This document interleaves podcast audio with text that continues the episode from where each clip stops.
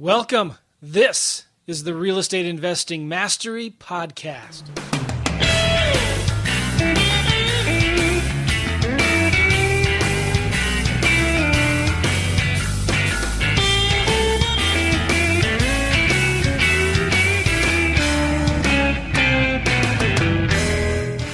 Hey, everybody, welcome. This is the Real Estate Investing Mastery Podcast brought to you live right now we are live on facebook and i am so honored to have this guest with me here. His name is mark evans the author of one of my new favorite books right here mark the 10 minute business owner. Mark's written a lot of good books um, but this one i like a lot because he talks about experiencing freedom building wealth and creating a life worth living. It's not just about the money it's about the things that the money can buy you. It's about the freedom. It's about the time with the family. It's uh, doing the things you love to do. It's not about working 60 70 80 100 hours a week. It's not about the hustle or the grind right? It's about just living life man. And uh, it, it, it's mark is i think of all the guys that i know in the real estate investing business mark is one of those guys way up there. It's like man i want to be like mark someday you know what I'm saying? I want to be like Mark when I grow up. How you doing, Mark? Great, Joe. How are you doing, buddy? Thank you. Welcome to the podcast, and I'm glad to have you here. We've been friends for a long, long time. Mm-hmm. And uh, what's funny, guys, Mark is a uh, he's a world traveler, right? Been all over the world, and he calls me up a few years ago and says, "Hey, I'm going to be in St. Louis. You want to have lunch?" I said, Heck yeah! What are you doing? He said, "Well, I'm going to be there for a couple months." I'm like, "What?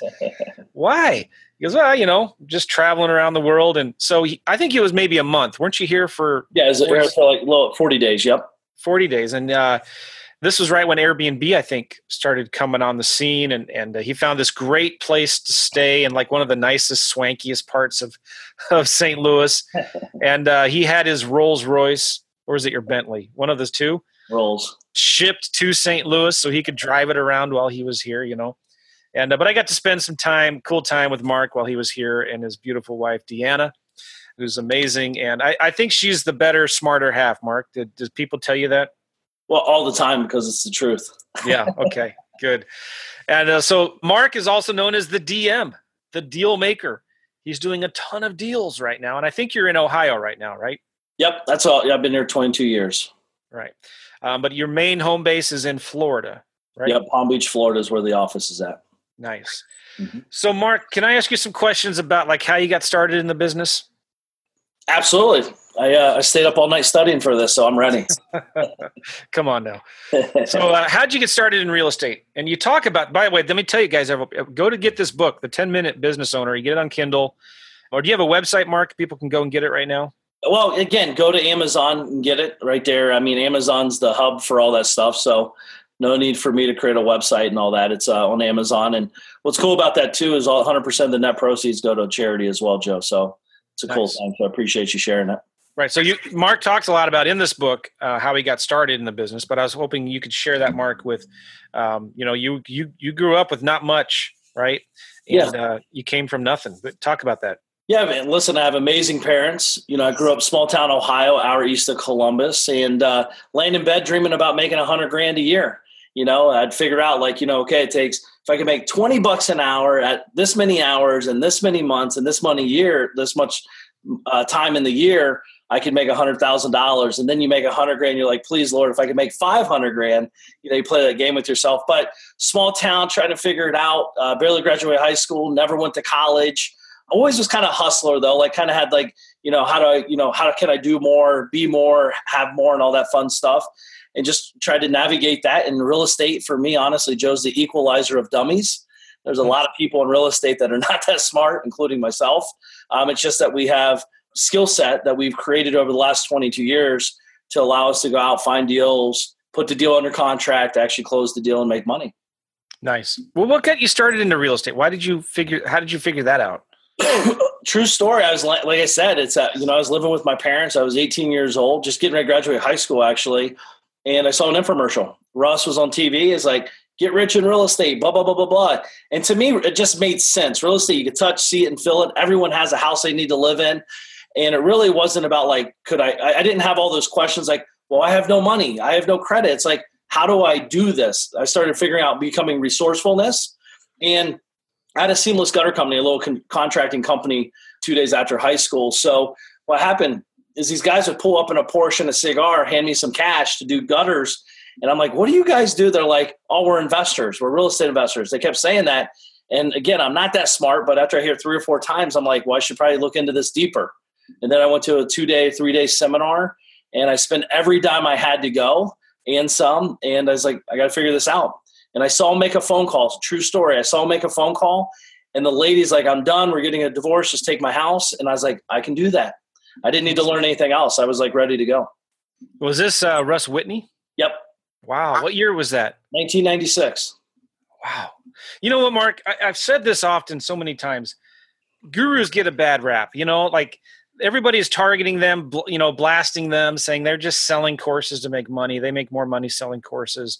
You know, and and they, and they it's easy to criticize and pull down the guy at the top. But you know what? I thank God for gurus because if it wasn't for the Russ, Russ Whitneys, the uh, Carleton Sheets, the Ron LeGrands, you know, you can name five or ten other the the the Tom Vu's. Remember Tom Vu? Is that his name? Yeah, yeah. If it wasn't for now, I don't know about Tom Vu, but but if it wasn't for those kinds of guys, like I would have never learned about real estate. Right. You know, you wouldn't have learned about it. You wouldn't have taught the people that you've taught who do about who know who are doing it now, who are making six, seven figures a year, who are living the lives that they want to live because of real estate. So I love hearing those stories of, of people that get started like that. You know what I'm saying? Would you agree? Well, no, I agree 100%. I think the reason a lot of people talk smack about them is because they like to look to blame someone else right? It's like, oh, it didn't work. Like, and you've talked to a lot of people over the years to coach them. Yeah, I always love the person. It's like, I've taken five courses, they've all ripped me off and i'm thinking okay wait five times you've been ripped off maybe it's maybe there's a common thread in these conversations or these connections so until people take responsibility for their actions and understand first of all even if you get a crappy mentor you can learn something from that oh my god always Totally. That, most of this stuff is repackaged and repurposed information. The real great coach isn't necessarily giving you the techniques and tactics, they're also giving you the confidence and the mindset shifts. That's what great mentors do. So, you know, I'm always learning. Listen, I've been, I don't want to say ripped off because I've made the decisions, but I've paid money for things that didn't get my expectations met. But again, that's an expectation thing, not necessarily a reality thing. So it's a skewed conversation. But I do believe you're 100% correct. I, I would not be sitting here if I didn't have mentors in my life, 100%. I agree. Totally agree. And uh, sometimes if a student tells me, um, they've had five. They, I ask them, always ask them before I um, let them come on as a client. What are some of the courses that you've bought? And if their list is like longer than five, and they still haven't done deals yet, I'm really leery about bringing them on. But you know, you're absolutely right. Mentors um, are really, really important. Oh yeah. Talk about would you some more like after you started, you went to that seminar, Mark. Mm-hmm. You started learning about real estate. I'm sure you made a lot of mistakes. What were some of the early coaches that you had after that seminar that helped you kind of grow in the business? Yeah, I mean, first of all, I still make a lot of mistakes. Still do. the, the, mistakes are just bigger now, which is financially. But no, I mean, at the end of the day, for me, honestly, Joe, I really started understanding, you know, just from going to like the REIA clubs and these different real estate clubs, like everyone's asking the same questions, all the same. They're asking the same questions just a lot of different ways. So to me, I didn't see real estate as the problem. I saw it as mindset and business building as the problem right? Real estate's a very easy concept. Houses for sale, you can buy for X, you can sell for X if you put X amount of work in it. You know, it's it's a very simple business. But to me, people overcomplicate it again because they're, they're they're fighting in their head like, am I worth it? Am I not? Why would if it's such a good deal, why would someone sell it to me? That's a that's a that's a confidence thing. That's not a reality thing. So for me, I just kind of focused on uh, you know coaches that would help me become a stronger person and a mindset like psycho cybernetics. I don't know if you've ever read that book. Great book by, it, yeah. you know, magic of thinking big, think and grow rich. Like all, I, I just really, I mean, I've read over 5,000 books, probably 85, 90% are about business and mindset. That's good. I'm making notes, by the way, mm-hmm. while you're talking because you you keep on reminding me of the other questions I want to ask you. Um, all right, so talk about uh, in your book. You're you're talking a lot about the real estate business you kind of created while you uh, were first getting started and you're working your butt off right you were having a lot of success but you were working way too hard talk about how you got into that and, and what were some of the mistakes you were making Well, again, you know, coming where I come from, my parents still work hard. It's just it's something that's ingrained in us, right? I'm a Midwest boy, old school. You know, I again, by the way, I'm not afraid of working hard. My biggest fear is working hard without big outcome. You know, working myself to the bone. So to the point where actually I'd go to my grandmother's house at two in the afternoon with flowers, take her to lunch, and she's like, "Why aren't you working? Your grandfather worked five jobs to take care of the family." Blah blah blah blah. It's almost people, and, and you know Gary Vee and all these guys and there's nothing wrong with this. I'm not. Uh, this is a lopsided conversation a little bit, but like at the end of the day, there's nothing wrong with working hard. But we almost glorify people that work themselves to death. But in the same sense, we say, "Oh, but your health is worth so much more," and blah blah blah blah blah. Well, which is it? That's a good you point. know, real good point. So for me, it's like I, I just kind of focused on, you know, like I said, just trying to figure out how to like grow this business to the next level. Without so what, what, what did your business look like? I mean, how many deals were you doing? What kind of deals were you doing? Well, this I was using yellow notepad and paper. My first five years, you know, I was actually just buying to acquire to hold, and just you know, again, what I learned, I just learned one strategy: buy and hold, because I just wanted cash flow. So I ended up getting about 65, 70 doors. It almost became, I almost went bankrupt because of it. Because buy and hold is great, but plus plus two hundred dollars a month times X is awesome as long as they're all paying. yeah. And then all of a sudden, you know, you know, the city found out I owned a bunch of property, so then they started coming over and just really harassing me and forcing me to become even a war like a like a slumlord, honestly. Yeah. So I was very embarrassed of it, and I was spending every dime. There was one point in my career I was sitting in an efficiency apartment with no electricity and gas, with a candle, reading a book. This one you had to go to libraries, by the way, right? So all this stuff was going on, but I was just excited because I knew like you know real estate is the out. So that's how I learned wholesaling to the next level. So, you know, I kind of would do wholesaling. I didn't know that was what it was called back then, but I, I mean, for me to work, I, I, mean, literally 4 a.m. to 11 p.m. every day, it's not, but I was young, 18 to 22, you know, it didn't bother me at all. But, you know, when my grandmother passed away, October 8, 2005, that was the, that was a turning point for me in a massive level. I was 27 years old. I was like, oh my God, life is short and I want to enjoy it while I can. Okay, good. So you start talk about that transition when you realize, you know what, working this hard for money isn't worth it, right? Yep. There's got to be a smarter way to do this. What was your transition from that? Did you mm-hmm. just sell all your rentals? Did you um, start wholesaling? What, what were you doing? No, what? I, yeah, I mean, I still was doing. I was doing a lot of rehabs. I had rentals, and I was doing wholesaling. I was doing all three. But the thing is, is I was doing it. I had a team, but everything had to come through me. Right? I was a micromanager at a high level. I would wake up figuring out how to pay people less to make more. That was kind of my mindset. That's what I was taught. So you know, again, until I really understood financial the, the financial roles of how to grow, like I was always trying to figure how to suppress people to turn them into mules, right? Just like they're either going to die or quit on me at the end of the day it didn't matter how much can I get out of them. I was very selfish, so I was very immature business owner. But and as I kept growing, you know, I just started transitioning. Dina, my wife, she's like, "Hey, we should take a trip for a, a week," or and then turned into a month, and it turned into multiple years. But for me, it was like the scariest thing I ever did. I actually had to let go. I had to give control away. I had to let things happen on, you know, on purpose, like knowing that I'm going to lose money. And it was so foreign to me because something would break, I would jump in and fix it. You know, it was like Superman effect. I know a lot of times people are talking about like, oh, I'm like, I feel like a firefighter every day. And I talk about this in the book. Well, you're probably not a firefighter. You're an arsonist creating your own fires. And that's what I would do. I'd create all these fires yeah. to make me feel like bigger and better about myself. Like if I would just give them the rules and let them go implement, I would never have to hear about it. So that's kind of how it progressed. By the way, I apologize for calling her Deanna. It's oh, did you call it? I, I called her Deanna earlier. Oh, did you? I didn't even notice. Don't tell her I said that. we won't. Facebook will, but we won't. All right. So, uh, when did you decide? You know what? I got to get out of Ohio. I got to start traveling. Did you move to Florida at that point, or did you mm-hmm. really start traveling at that time? December 31st, 2005 is literally Dina and I left. We went to South Beach, Florida for one month.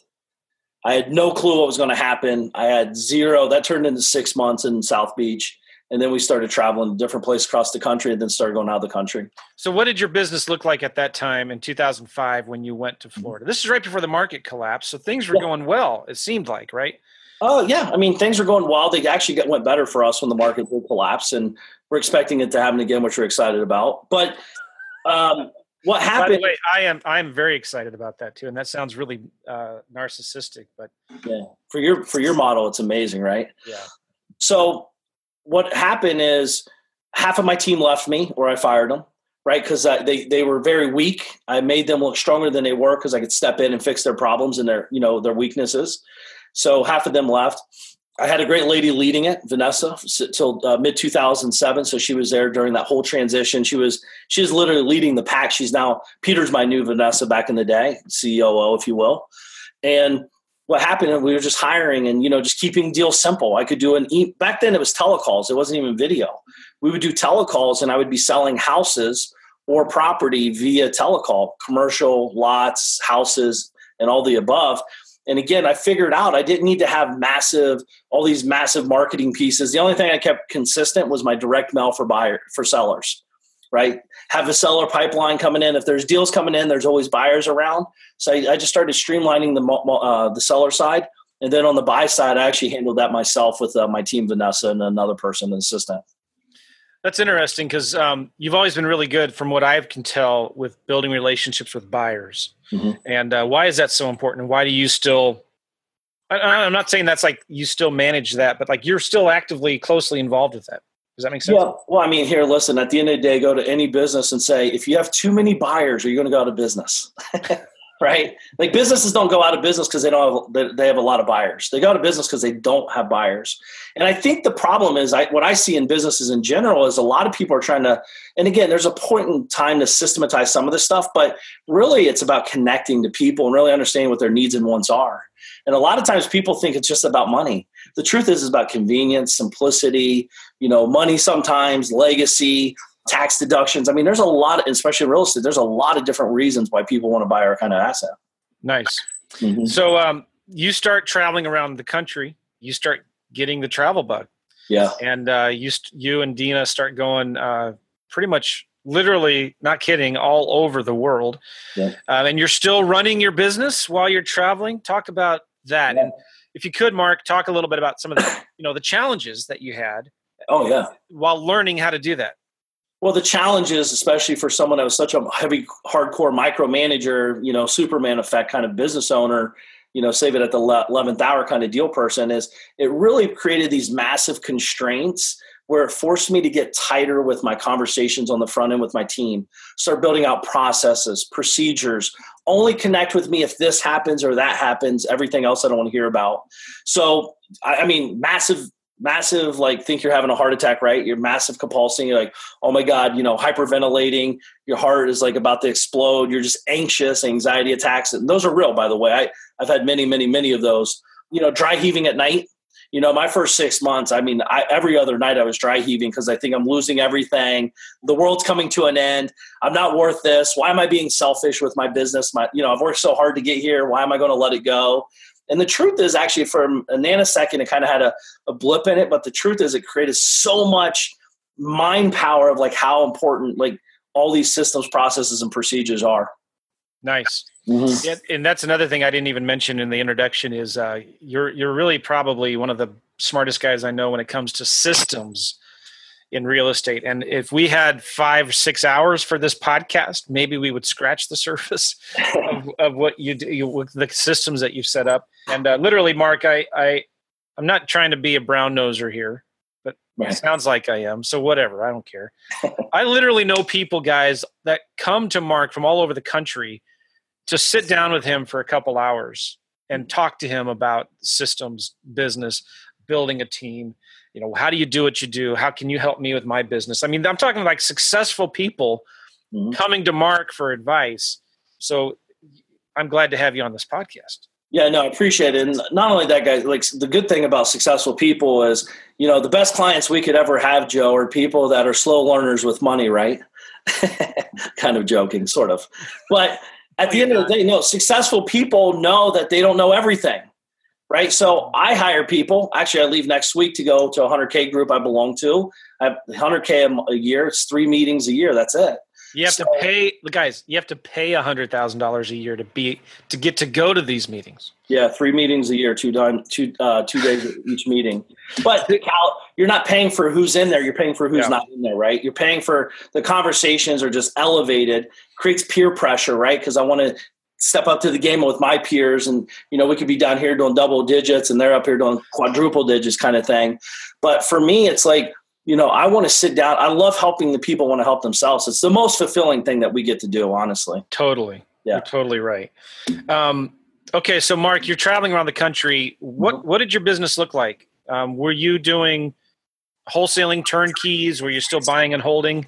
What, what, what kind of real estate deals were you guys doing? I was doing all three actually. I mean, we were buying. So in business, right? Again, just to step back one second, my team helped me build the systems. I'm not good at systems. I'm good at yellow notepad and paper and flip phone, but I understand the sequence of the system, right? If that makes sense. So, yeah. first of all, when did you finally sell or throw away your flip phone, Mark? I've been throwing it away. I'm going to keep it about two and a half, three years ago, right? It's been a big transition. So I'm still trying to figure it out here today. But for me, my team's amazing. Peter, my COO, you know, engineer mindset from, you know, Penn State and all that. He's very good at all that. Um, and my other, everyone on my team's awesome. But good. So again, I was doing, selling a lot of lots. I was selling a lot, a lot of wholesale properties. Um, and then we were doing turnkey and kind of hold for myself. Actually, the way my turnkey company came about is because I was my own client. Yeah. Right, I was buying and holding from afar, and I started feeling the challenges: bad management, bad contractors, and just figuring out all those pieces. So we started hiring layers of people to manage on top of that. So I want to manage people, not tenants, if that makes sense. I want to manage the managers, let the managers deploy out, and do what they're great at. So I, what I was doing is I was literally getting property in from our acquisition side. This is old school, you know, charts and emails or whatever back then. Flip phone, do a telecall every day or every other day, and then I would sell the assets or create buyer opportunities through the webinars or telecalls. Hey guys, we have a three bed on the west side of Columbus. Here's what it looks like. Blah blah blah. By the way, we couldn't show pictures. We couldn't show anything. This is way old school. And then you stimulate, which is not a bad thing actually. It stimulates curiosity. Yeah you can extract and have a conversation and you just talk to them. If it made it, if it fit for them, we, I'd actually hand it off to Vanessa and the assistant and they'd close the deal out. Nice. But I, I was, I led the buyer pack for a long, long time. So your um, what does your business look like now? How many deals are you guys flipping or buying uh, in your right now in, in Ohio? Yeah, the, so the team's done 20 to 30 deals a month consistently. Back in, you know, last year we're about 50 to 60 a month. Uh, we've kind of changed our model up a little bit just because we're very heavy in Columbus, which is a great rehab, retail, hotel market. Um, and we spent, we're spending a lot of time and energy there. Uh, we do Columbus and Cleveland, are pretty heavy. Uh, we have a lot of turnkey assets in the, both of those markets. So what we're always doing is now we're asking, okay, it's not just about quantity, it's about quality, right? And I think, you know, sometimes it's, it's not cool to tell Joe like, yo, I went from 60 deals to 25 deals this month, right? It's kind of a mental thing. And again, but our profits as a company is drastically growing really with less with less stress, right? And I think that's where people forget to talk about. It's like it's not just about what you've done or what you're doing or what you're making. It's about what you're keeping and what you're able to do with that time that you have on your own. Nice. Yeah, real yeah. smart. I want to ask you a bunch of questions about building how you build a team, how you build a good team around you. Um, but can you talk a little bit first about you're doing 20, 30 deals a month, mainly selling uh, good rental properties to landlords, right? Um, actually, yeah, probably half is uh, wholesale and wholesale markets as well. Okay. So, yeah. Can you talk about the advantages and disadvantages of Class C versus Class B neighborhoods. There's a lot going on in the internet circles right now about can you really make money with Class C properties? And is it, I mean, some people give, are getting in trouble for selling crappy rentals to landlords. You know what I'm saying? And I know you know of some of these people. About like how you've been able to stay above the fray uh, and, and yeah, listen, I, I don't think it matters what location it is. I think it matters on what expectations and what management looks like. Management, first of all, I don't own management companies. I've never made a dime off of management companies. I always think there's a little bit of a cross problem if you have management in this because you sell an asset and then you're dinging them every month for money plus rehab plus repairs and all that. So I've always kept myself third party from that piece, even though sometimes I'd love to own it because I could give much better processes, give a little bit more controls but again, that is not our core ability. It's a, it's a whole nother animal. But listen, if you opened up a Subway franchise in an A class and or C class, they both work if you have good management and understanding of how the systems work in that kind of environment. So what's the product look like? Maybe in a C property, you're not going to put granite. Maybe in the B you will, maybe in the A you definitely will. You know, and then, you know, what's expectations? Are they paying rent on time? As a marketer too, Joe, I think there's a lot of cool things we could do as a marketer, and we're working on this now even more. It's about how to incentivize the tenants to be honest, mm. hardworking, pay on time, give them gift certificates, give them get like incentivize them to pay on time and all that. And in these markets as well, like a lot of people just kind of like rent it. If you don't pay it, you're kicked out. And they know that's just a cycle, an ever evolving cycle. So how do we get people to stay in these properties? I have tenants that's been in our properties for 19 years and above. Wow. So not everybody, I wish everyone, but like there's a large portion, you know, two, three, four, five years deep. And then management will always make or break everything we're talking about though. You know, it's not necessarily the market, it's always management, honestly. But I, I love that idea of just treating your tenants nicely. You know, being a nice guy. I used to give my tenants. Um, I had about 16 properties before the market crashed. I used to give them a 20. If they paid their rent on time, I'd give them a 25 dollar uh, gift certificate to Pizza Hut. Nice. You know what? They loved that. If they were a second late on their rent, they would call me and apologize so profusely. I'm so sorry I'm late. Can I please have my gift certificate? And I'd give it to them anyway. And then um, there were a couple times when I was like a day or two late in mailing it to them. Right. And uh, they would call me and say, "Hey, you know, Joe, how's where's the gift certificate?" you don't realize, you don't think about like how big those little things are. Well, um, listen, in these kind of markets, depending on the situation, I mean, you know, a dinner is a big deal. Oh, yeah. You know, and, and I think you know, to the management's credit as well, again, I'm not giving them any outs, but managing properties is probably one of the hardest businesses out there. Owners don't call you and say you're doing a good job, and tenants don't call you and say you're doing a good job. The only time you're hearing from these people is when you're getting screamed at. So they're always in crisis mode, always. Like from my experience, and I've went through many, many, many management companies.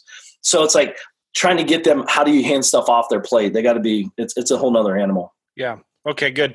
As a follow up, kind of what I just asked. Um, what kind of properties are you recommending to folks right now? If you got a guy who wants to get in the mm-hmm. business, has got some money to spend, wants to buy some rentals, what are you recommending to them right now to buy? I think honestly, start with them. What are their expectations? The problem is where I see why people get in trouble, like overselling, right? They're like, I want 20% return and I want B class. Doesn't exist yeah. especially on a passive environment. Maybe active or maybe a little bit of a hybrid of that. But if you're looking for like B class, expect eight to ten percent. If you're looking for a C, you know, a C plus ish, you might be able to get to ten or twelve percent. So, and again, what's the quality of the product? Is there potential upside potential? And this is investing, right? So, again, I, I, know some people get in trouble for like selling assets and they're not what they're supposed to be, but like at the end of the day, you're an adult and you no one's holding a gun to your head to buy this asset. And oh, by the way, if this asset goes to 100,000, you paid 50, now all of a sudden you're the genius. Yeah. You know, it, but yet when it goes to 40,000, now all of a sudden we're the devil. You know, so no one has a, a you know a magic eight ball. And unfortunately, we live in a culture in a world where people just don't accept responsibilities for their actions. Well, you're absolutely 100% right. But we still have to be careful as turnkey providers, as as wholesalers, to under promise and over deliver. And I know that's one of your big philosophies. Sure. Um, because if you don't do that and you're promising the rents are going to be 800 and really they're just 700, that makes a big difference in your ROI calculations. Oh, I mean, listen, I mean, that's just no one should do that, period, right? That, but that's basic math 101. I, I think where I see a lot of people getting in trouble in the turnkey space is owners we, we assume owners make decisions like we make decisions so joe if you're an owner from us and you bought a c class property and the management company emails you joe we need your authority to put this new hot water tank in. It's $500 and it takes you seven days to respond. That's a problem. Yeah. You know and and the truth is that happens like 85% of the time. It's not even a little bit of time it's a lot of time. As an owner you have to be on top of it. Actually we give our teams authority. If it needs fixed fix it. You know, not all, like I said, a large percentage of owners don't do that. Yeah, that's good. So, have you written any books, Mark, about managing property, man, uh, managing a rental portfolio, or do you know of any books that you might recommend for that? I really don't know any, honestly. I started a book called The AWB Way. I've never finished it.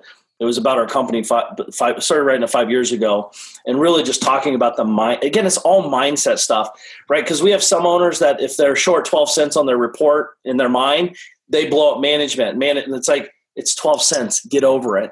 And then you have the guy that you'll never hear from. Right? So I'm typically that kind of owner. I look at reports, and if it is what it is, right? I can't change um, a toilet repair. I can manage it, but I can't change it. You know, I could send an email and say, "Hey, Joe, thanks for making that toilet repair. I'm glad the tent's happy. However, it's the fourth time this year. Maybe there's a maybe there's a toilet issue. Maybe there's a tenant issue. Like, can you give me some heads up? Being a little bit more. I think the proactive effect is really lacking on management side by far. I agree. Okay, good. Got a bunch more questions, Mark, and I know your time's valuable. I got about five, six minutes. Okay. Um, one of the things that you inspired me with a long, long time ago, and I don't even know if you remember, I was in Florida for some reason, and we were talking about flying uh, coach versus first class. you, I don't know if you remember this, and like with the W, right? Yes, yep. that's right. Yeah, I do remember. And uh, you were talking to me about why you fly first class, mm-hmm. and you really kind of like, whoa, I'd never heard of that perspective before. And uh, not all the time, but most of the time now I'm flying first class. And I find that for me mentally, with my what it does to my mindset, what it does to making me think bigger, like, okay, well, I'm flying first class. I'm thinking about how can I make this money back, this extra money that I'm spending. It gives me more time to think. I feel more refreshed and relaxed.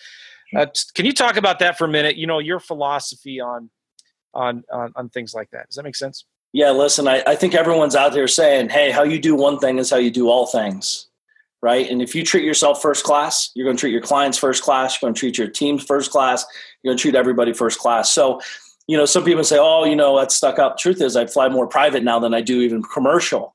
But again, I'm changing as a person. I'm growing. I'm learning about it. It still scares me when you're cutting massive wires out to people to fly only three hours. You know, you're like, oh my God, it's a lot of money. Um, mean, I've still like it's a process, but you know you're meeting different people in first class you know i think you value yourself and if you've ever been stuck on a tarmac for three hours and you're not sitting in first class you know what i mean they're, they're not serving food in the coach you know first class they're giving you drinks and food and snacks and making sure you're comfortable and all that so that's happened to us with the baby on the board so it's, it's kind of a big deal but again at the end of the day i don't even know any other class exists now on uh, on a plane because i don't search anything else but first class so i wouldn't even know the price differences it's uh, I, I flew to Spain once uh, about two or three years ago. Doing I did a workshop in Barcelona. Oh, nice. And um, in fact, we should talk about maybe doing one in Spain and or in England. I, I know some people there that can hook us up. But anyway, uh, it was I flew first class, and um, I was so glad I did. It was probably an extra four or five thousand bucks. But you know what happened? We had a delay, right? and uh, all of a sudden I missed my connecting flight, so I had to spend the night in the ho- in the airport. Mm-hmm. Um, I actually had a six hour layover. So when I went into the first class lounge, mm-hmm. I was able to take a shower in a private shower. Yep. I was able to take a nap in my own private room, yep. and I was able to eat some really nice food. And I got to that workshop just in time, and I tell you, man, I was refreshed. I was excited. I was able to deliver a ton of really good value to the folks there. And um, you know, while I was flying first class, even I was able to think about my business and plan and strategize and and yeah. think about like so much easier. It was well worth every single penny. And I want to encourage a lot of you guys out there on this podcast listening to this, thinking about that. Like, how much more productive can you be if um, you you start acting like the business you want to have? You know, yep. acting like the person you want to become. Absolutely. And not only that, like they don't build first class for nobody. It's for somebody. Why not you? You know, like at the end of the day, it's like, what are we doing all this work for? Yeah. to schlep around? Yeah. You know, I know Tim Ferriss talks about like getting best deals in the back seat. Like, I'm not that guy. and again, it's not for everybody, but like I, I can tell you, I've flown coach and I've flown first class. First class is way better. right, right, right, right. Okay, good. I want to talk about um, your team, Mark. How do you? Can you just touch on this a little bit? Like, how do you find good people uh, for your team? Man, you got to always hire, hire fast, fire fast. I think, and I still suck at firing fast because I'm very emotional business owner. I care about people a lot, but you know, find people with good skill sets. You know, not even just necessarily good skill sets, but good, good, positive, honest, ethical people, hardworking people. Um, I have a tendency to lean towards Midwest people for some reason. Um, they just have a different work ethic from my experience. Um, I don't do that on purpose. I'm just kind of attracted to them. But you know, from I have multiple COOs. I have different people in different roles, from sales to assistant roles to disposition roles to accounting roles, and you know, I, I think it's just kind of hiring and firing and just learning as you grow. But we all, we only are as good as we become as a person, right? As a leader. So I think that has a lot to do with because hiring's easy. Then you have the next layer of managing, and then also retaining. Do you feel like you're a good manager of your team? Once terrible, terrible. Really? Oh, I'm terrible at managing people. I, am really good at retaining, but terrible at managing. I'm not good at the day to day stuff. I'm really not.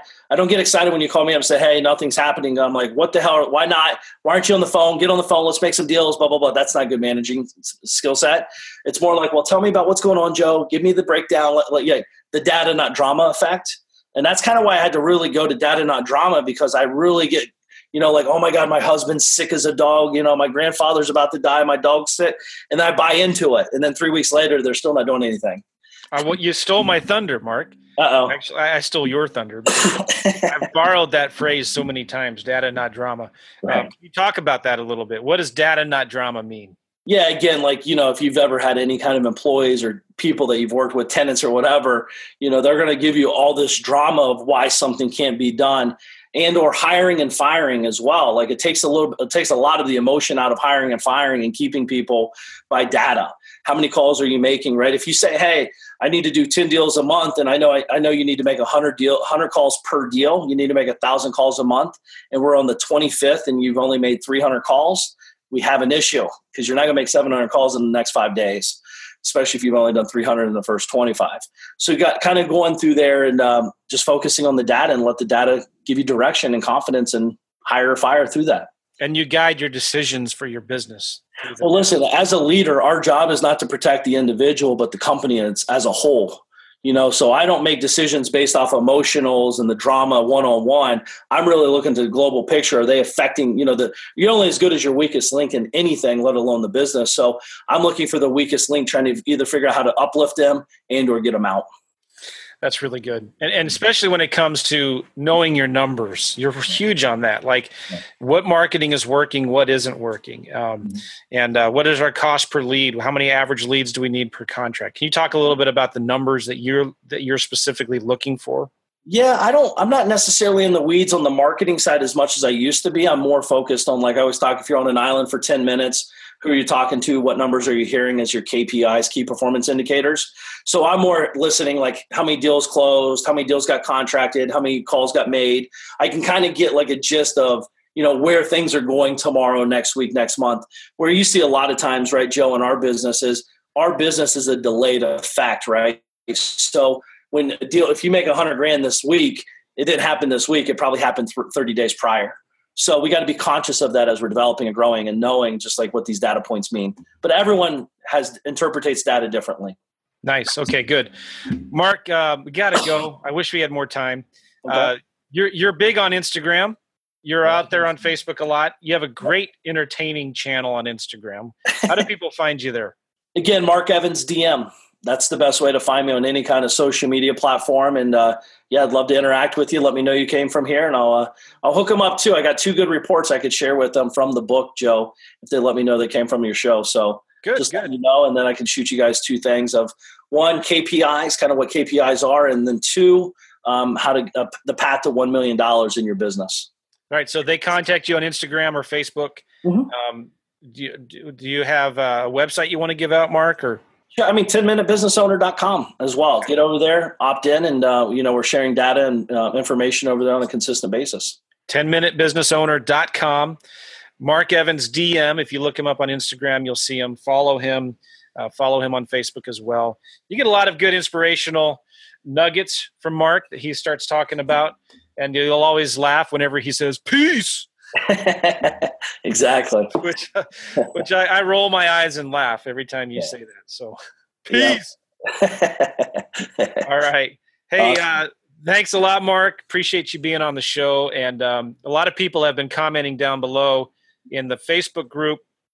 Um, I shared it with you, so you should see it there. Um, some people are asking you about your cigars. And yeah. uh, so let if you want, go in there and uh, respond to them about your cigars and tell them what you yeah. like. But awesome. uh, hey, thanks again, Mark. We'll talk to you soon, man. Take care. Thank you, Joe. Peace. Peace. Later, buddy. Thank you, guys. See ya.